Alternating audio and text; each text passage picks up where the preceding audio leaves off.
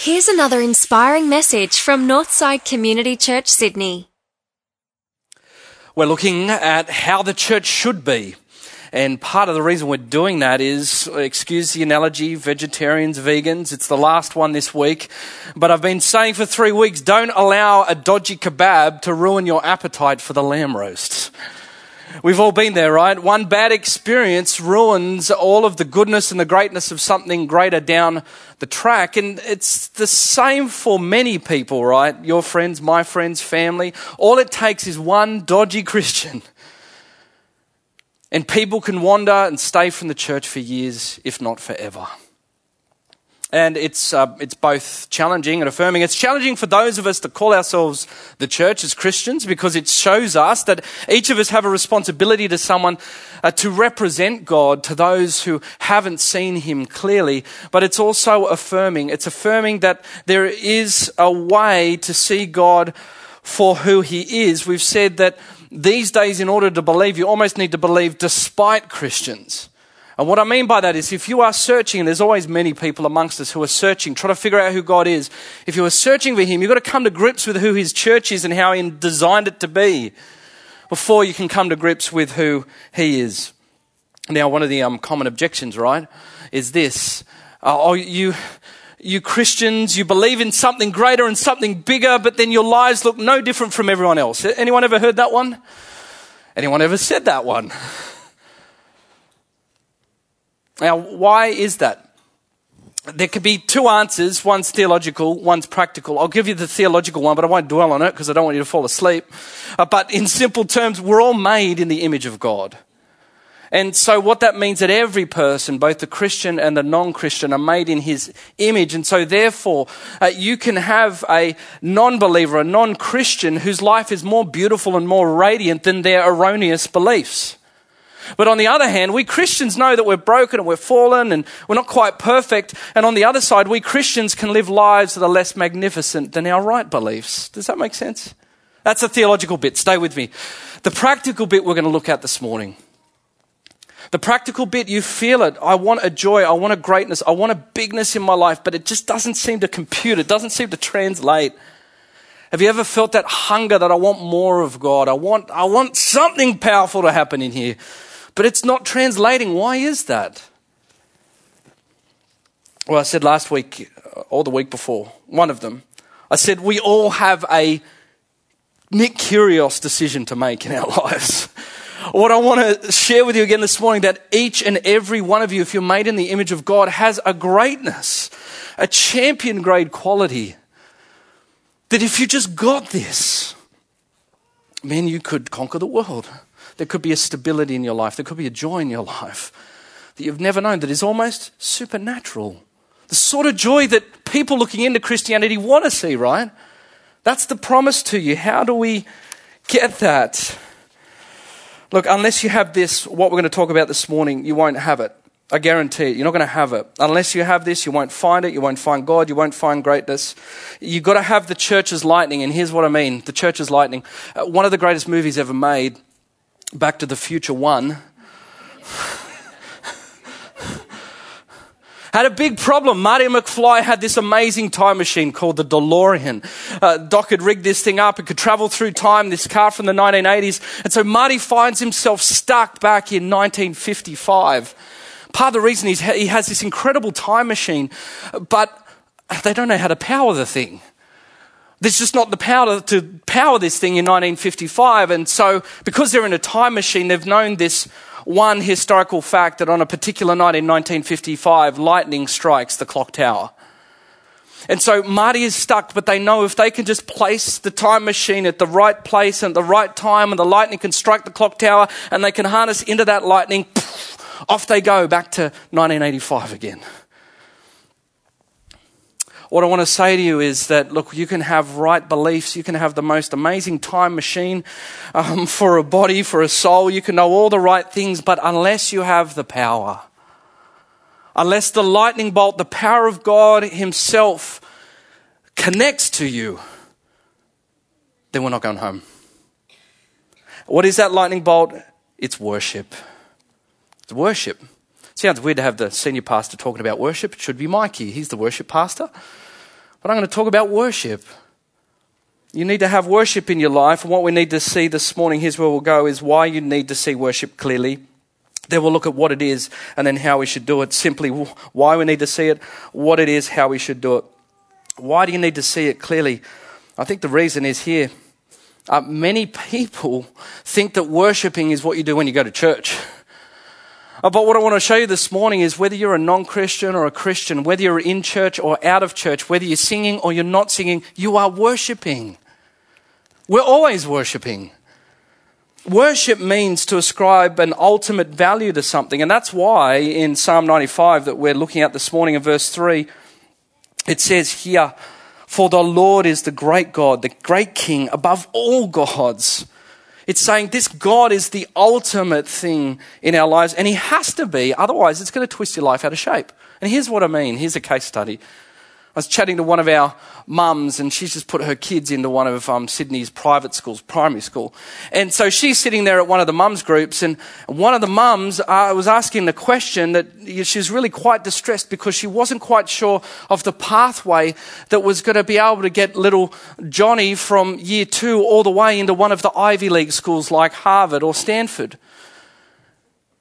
And she was deeply concerned.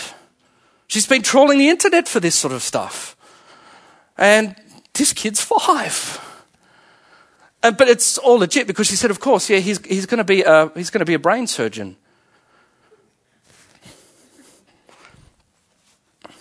Um, another one sitting in a cafe, Circular Quay, under the Credit Suisse building with a good friend of mine.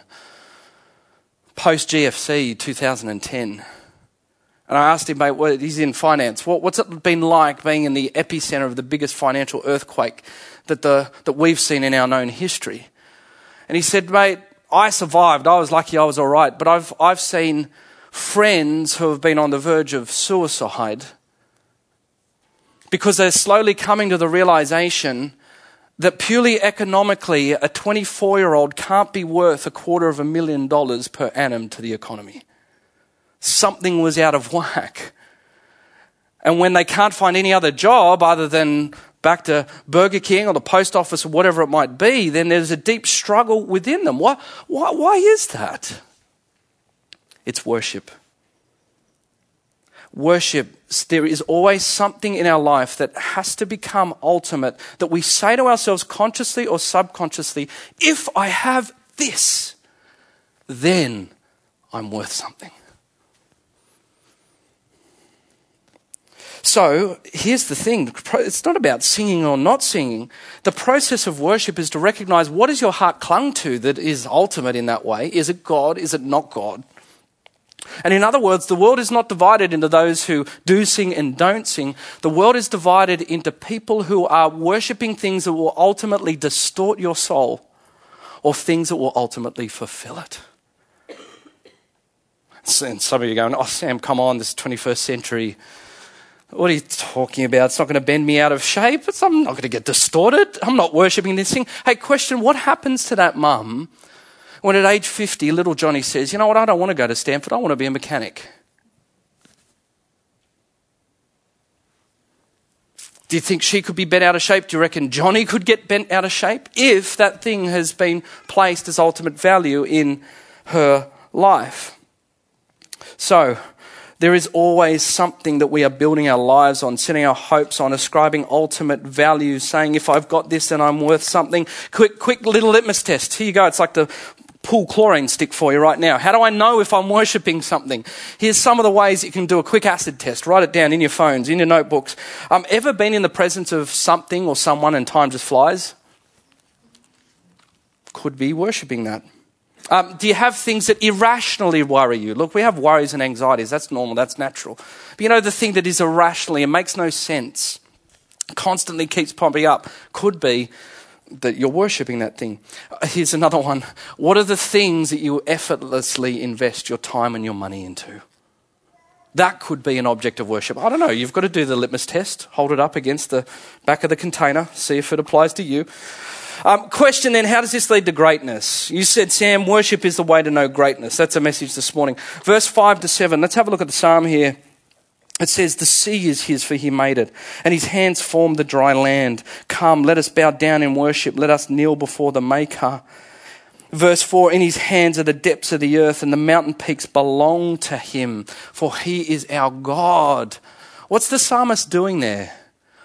The psalmist is inventorizing God, listing all of the things of God that he's done. And look, let me give you an example, the best example I can think of.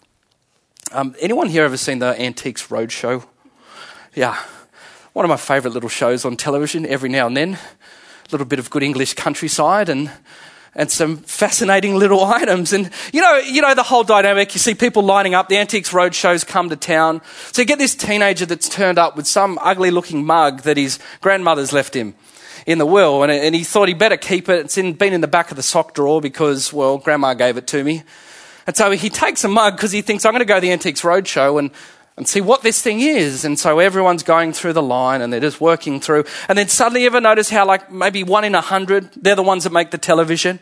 You get this item where the expert holds it, and suddenly the, the expert's eyes just, they pop open. And they, they start to caress it and give, give me that, give me that mug. What is this? Look, oh, and they start pointing to friends and look at the detail on here and they turn it over. I think this is an Alex. Yes, it is. It is. It's an Alex Brennan original. It's an original. And, and they start working themselves up into a sweat. And by the way, have you, have you ever noticed how, um, you know, notice how the teenager starts to act when they see this? They start to suddenly, it's my mug. That's mine they start to get, get a little bit, little bit closer to, into the thing now. I just keep away. This is my mug. And what's the favourite bit that we all love about Antiques Roadshow? It's the bit that comes down to it, right? When you ask the big question, the money question, what, well, what's, it, what's it worth? That's when they cut to an ad break. And then you come back in and, and the expert says, well, you know, I don't know, this could, this mug could be somewhere in the vicinity of I don't know, 100 to 150,000 pounds. and what happens to the person that owns their mug? What do they do? Let me summarize what happens. Here's the first thing that happens for them. Firstly, they, they now, suddenly in an instant, acquire an adoration and an admiration for an object that they used to think five seconds ago, ago was a piece of junk. Then the second thing is that adoration then leads them to start thinking the value of that thing out into the implications of their life. Teenager says, oh, I could buy a car with this. I could go to university with this. I, I, I, I could do so many things with this. And then the last piece is it then changes their behavior. So what have we got here? What the, the dynamic we're describing is worship or worthship to keep the Antiques Roadshow flavour going. The Old English word worthship meant to intricately study someone or something uh, to the point that you understand and elevate it to its true value. The, the expert up until that point has shown that kid that up that until that point there was something of immense value that was under their nose that they had no idea. That's worship. That's worship. Look at this. In his hands are the depths of the earth, and the mountain peaks belong to him, and the sea is his. For he made it, and his hands formed the dry land. What is that? Welcome to the Antiques Roadshow. The average Sydney sider, they, they know of God. They, they treat God the same way that a teenager, teenager treats a Toby jug in his sock drawer. There's something of immense power and value that's underneath their nose, and they've got no idea. So, church, can you see what we're doing when we come into this moment as we sing and as we hear sermons and as we hear communion talks? And all of these things are worship. It's placing God into the front of our lives to the point where we begin to comprehend His true value. It means to engage all of the faculties in to understand His greatness. And so that's how you get your greatness in your life. The difference between an average life and a limp life and a big life is not what you do, it's how you worship. How you see something beyond yourself that takes you out of yourself and you understand the value of who God is. The great preacher Charles Haddon Spurgeon said this There is something exceedingly improving to the mind in a contemplation of the divinity. It's a subject so vast that all of our thoughts are lost in his immensity, so deep that our pride is drowned in his infinity. But while the subject humbles the mind, it also expands it. The person who often thinks of God will no longer will have a larger mind than the one who simply plods around this narrow globe. And so, can you see, in summary, worship is not conjuring up some emotional experience because Mikey and the band decided to play something in 6 8 and you just get that natural rock happening. right? Just dial it down to 100 beats per minute and you just get a, get a good sway. There's so much, so much more than that. It's to, it's to dwell in the immensity of his infinity, to use all of the faculties, the mind, the heart, the ears, the heart, the intellect, the emotion, to inventorize God to the point where you begin to acquire an adoration that you think out into the implications of your life and it changes your behavior. That's how you find greatness in worship. I'm just letting that sink in for a little bit. And by the way, while it's all sinking in for you, I'm sure you don't I'm sure you don't do this. I do this. But can you see sort of how incongruent to the concept of worship it is that if we reduce a Sunday to, oh man, I'm so over those songs where you've got to sing the bridge like 15 times over. Or I don't, I don't like, I don't like the synthy ones. You know, I, I, don't like the synth. I like something that's a bit more piano and I can just sink my teeth into. Or the lyrics are not theological enough. I've, I've been there. I've, I've thought it. I've done it. And yet, the tragedy is that if we don't understand this, we reduce worship to a style. We reduce it to a style when it should be the adoration of something of infinite value to bring all of the faculties together to admire and adore him. You know, can you see if, if you do that, if you step into the into this place, think, you know, thinking about all of those different stylistic issues, you're muting the faculties. I mean, that's like going to watch Mussorgsky's pictures at an exhibition at the Sydney Symphony Orchestra with earplugs in. Of course, the only thing you're going to get out of that at the end of that concert is that the conductor's shirt sort of became half untucked by the end of it. Can you see how the muting of our faculties when we reduce worship to a style actually focuses us on the things that are not God? I'm just preaching to myself here. Just don't mind me. Don't mind me. Just thinking it through.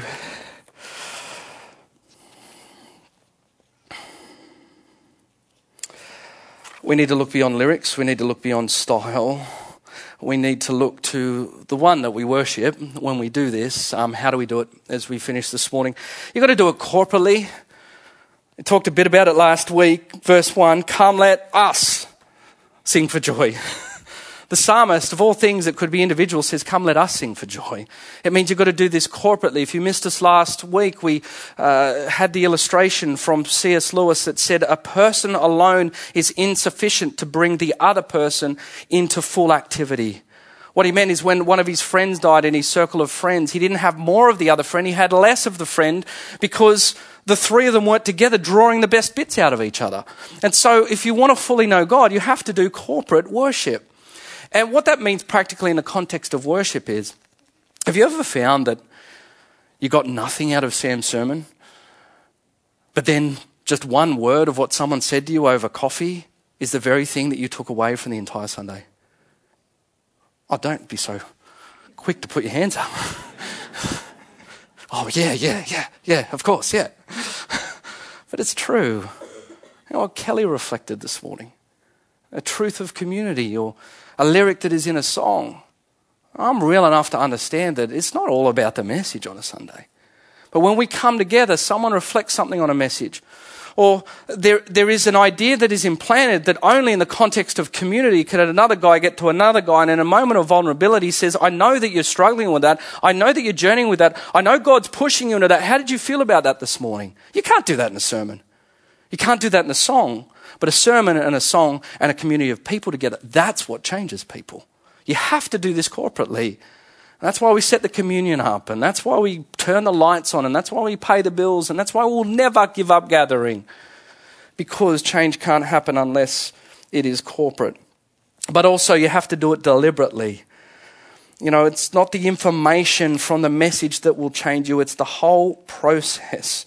And, and verse 8 is an interesting, fascinating little one that I, I, struggled to get this week, and it sort of clicked for me. It says, Do not harden your hearts. Such a noble passage, and then you get this weird thing. Do not harden your hearts as you did at Meribah, as you did that day at Massah in the desert, where your fathers tested and tried me. Do not harden your heart. What's he talking about?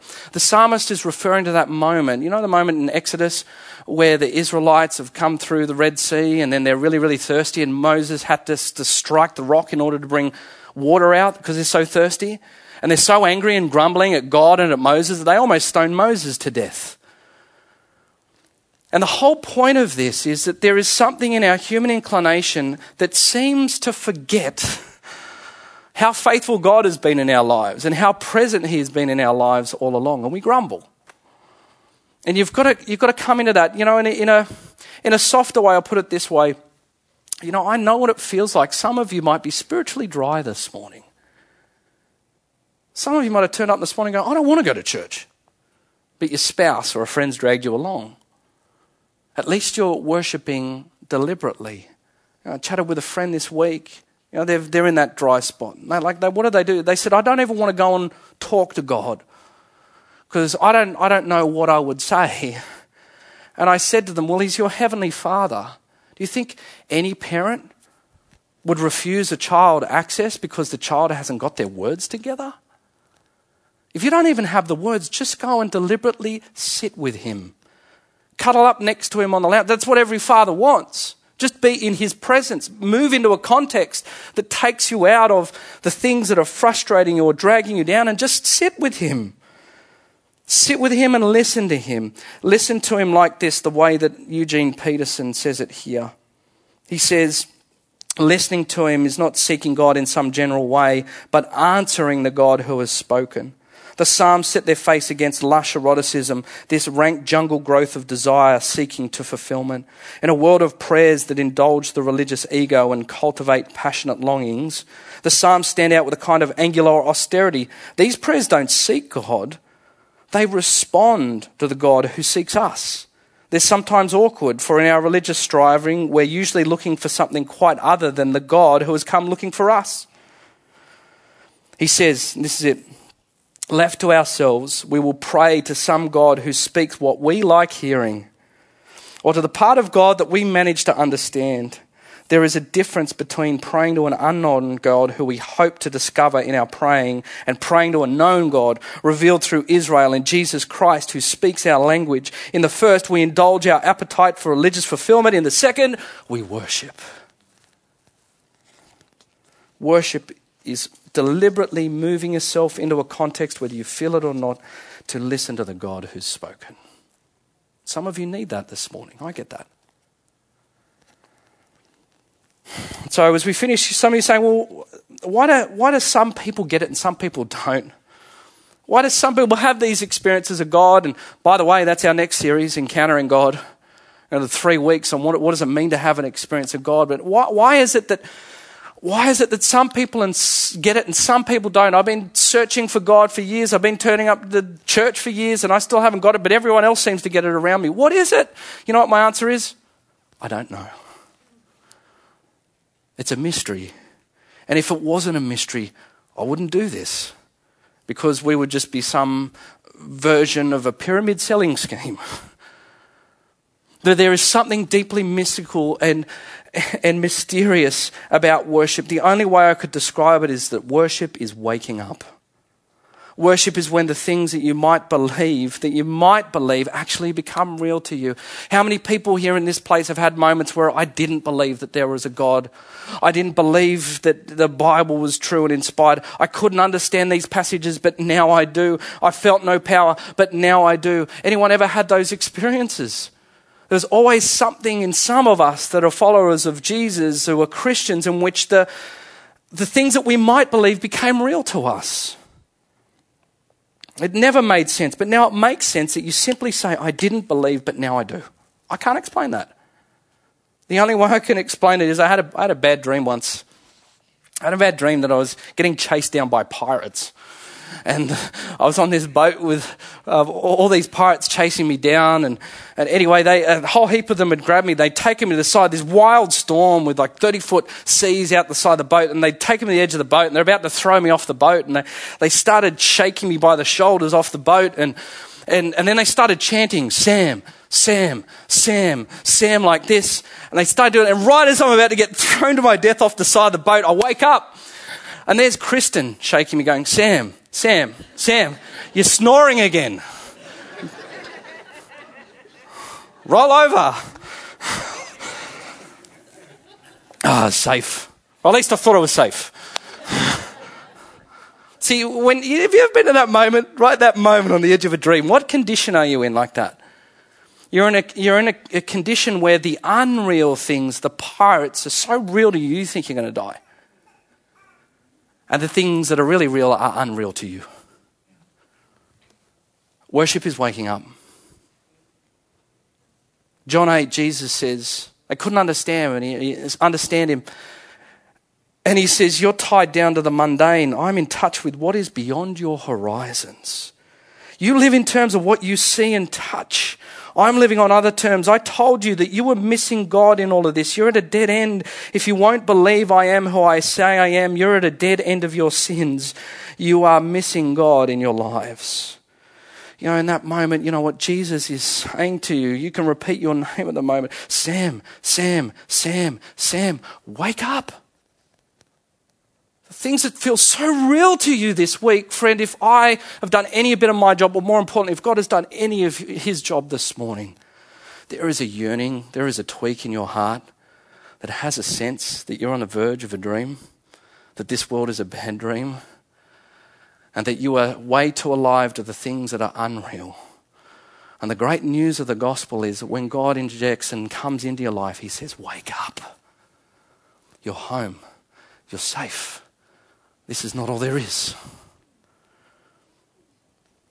If that's true for you, then you've become a Christian. If you're still living on the edge of that boat, then you're still searching, you haven't found him yet. He calls your name. It's just whether or not you will awaken to that reality. Let's pray. Well, thanks for tuning in. If you'd like to find out more about Northside, visit northsidechurch.org.au.